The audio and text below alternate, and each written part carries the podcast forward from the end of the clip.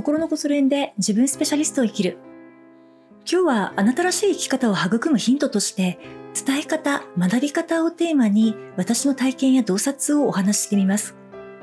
今日のお話はピンポイントでズバッと響くという内容ではないと思います。なんとなく聞いてるうちに一つか二つあって思う部分があるといった感じでしょうかね。そういったお話ですので気楽にお付き合いいただくのが一番いいかなと思います。では始めます。心のこそ練では一つのテーマについていろいろな角度からあの手この手でお話をしています。理論でアプローチをする場合もありますし、練習メニューという形で実践からアプローチする場合もあります。音声配信やオンラインスクールの無料コースでは、世界観やコンセプト、ビジョンや価値観といったお話から入ります。今日お届けしている音声も割とそんな感じでしょうかね。クラスやセッションで直接お話しできる場合は、私の体験やストーリーを超具体的にお話しすることが多いです。人の話を聞いてると、自分はどうだろうっていうアンテナが立つんですよね。で自然な形で自分の人生に照らし合わせながら話を聞くことになるんで、これは使えそうだって思ったり、あ、こういう風にすればいいんだって気づいたりできます。体験談やストーリーにはこう無理がない形でお互いの人生を育て合う効果があるなって常々感じています。一方でね、体験談やストーリーで何かを伝えるのは伝統芸能でいうところの口伝？口で伝える口伝ね。口伝に近いと思うんですよね。口伝的な伝え方は体に染み込むというか、すごく体感的に理解できる良さがあると思います。一方で、その感覚やその体感を別の人と、他の人と共有するのが難しい場面もあると思っています。私のところには部下を抱えていらっしゃる管理職の方、後輩を指導する立場の方、誰かに何かを教えていらっしゃる方、他の誰かの人生をサポートするお仕事をされている方がよく来てくださいます。そうした皆さんが今のお仕事の中で何かを伝えるという場面を想定して、仕組みの話や理論、具体的なメソッドや方法論も合わせてお伝えするようにしています。私の感覚なんですけれど、何事も理論だけでは片手落ちだと思っています。一方で理論があることで人に伝えやすくなるし相手が興味を持つきっかけにもなります土台となる理論があると伝える方も学ぶ方も何かあったらそこに立ち戻ることができますそうやって繰り返し理論に立ち戻っていくと伝える人も学ぶ人も何度も新しく学べるんですよね当然理解も深まっていきます私は10年以上奇跡のコースを実践してるんですが、しっかりしたテキストやワークブックがあることで、同じテーマを何度も学べて、その度に理解が深まっているのを実感してます。昔はね、人生にいろんな困りごとがあって、それを解決したくて奇跡のコースに頼っていました。でも今はもう単純に、ただ純粋にコースと共に生きる人生が楽しいなって感じています。奇跡のコースのおかげでもう年々視野が広がって人生って豊かだなーってしみじみ思ってますし今は先生役としてクラスも主催してるんでみんなと一緒に奇跡のコースに取り組む楽しさも感じています私はねたまたま奇跡のコースでしたけど何でも良いので何か一つ人生のガイドブックになるようなものを見つけてある一定期間、ちょっとこう続けて実践してみると、本当に価値がある体験ができるなって感じてます。心のこそ練は、やってなんぼ、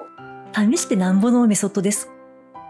実際にね、クラスやセミナーをやっている時には、もうその都度皆さんのお話を聞きながら、その時に一番聞く方法を即興でご提案しています。うん、そういったね、方法はね、無限に思いつくんで、ネタに困ることはまずありません。ただね、そういうやり方ってさっき言った伝統芸能の口伝みたいなものなんですよね。その場にいる人たちはもう臨場感たっぷりで体に染み込んだっていう満足感があるんですけれど、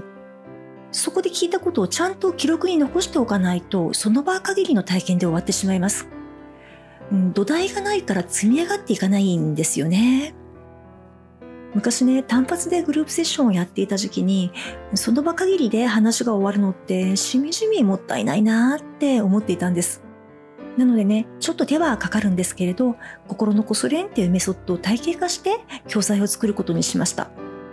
教材があれば何かあった時に立ち戻ることができますんでね。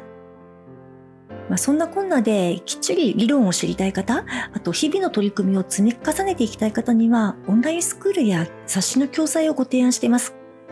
対話を重ねながら一緒に学んでいきたい方には、スクールや冊子の教材と合わせてクレジやセミナーもご案内しています。一方でね、さっき話した口伝、理屈はひとまず脇に置いといて、とにかくやってみるのが好きな方、体験談や物語、お話をふわっと聞くのが好きな方には、メルマガやブログ、音声配信を使ってお伝えしています。うちのメルマガはすごく長い期間読んでくださる方がとても多くて、メルマガだけで学ぶことができましたとおっしゃってくださる方もいます。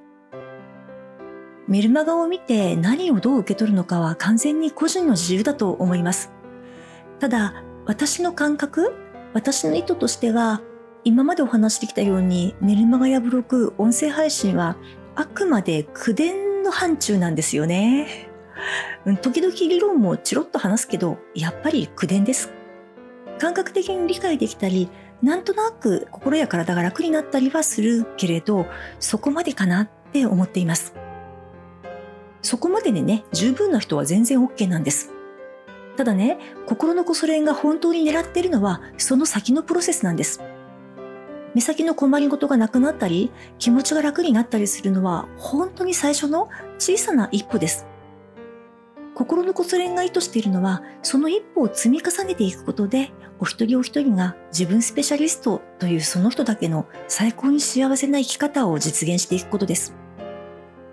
まあ、そういった意図を持って取り組むのであれば、うん、口伝で感覚的に受け取るだけじゃなくて、土台となる理論を学んでみるのも一つの方法かなと思います。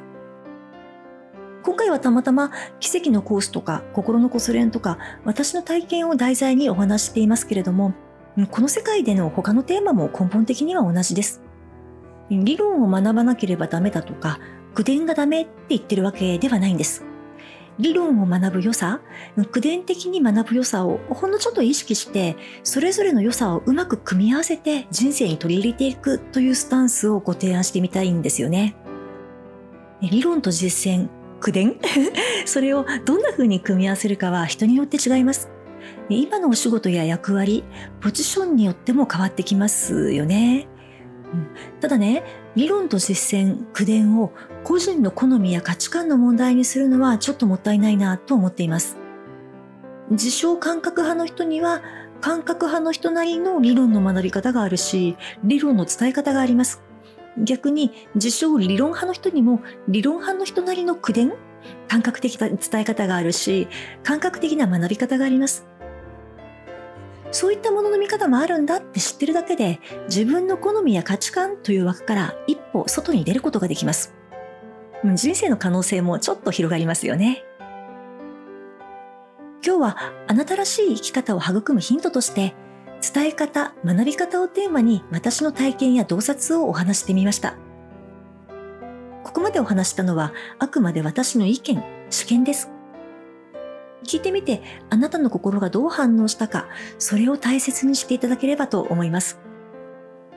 本当のギフトは私の話の中ではなくて、あなたの心の中にあります。今日のお話はここまでにします。お付き合いありがとうございました。また、声の世界でお会いできるのを楽しみにしています。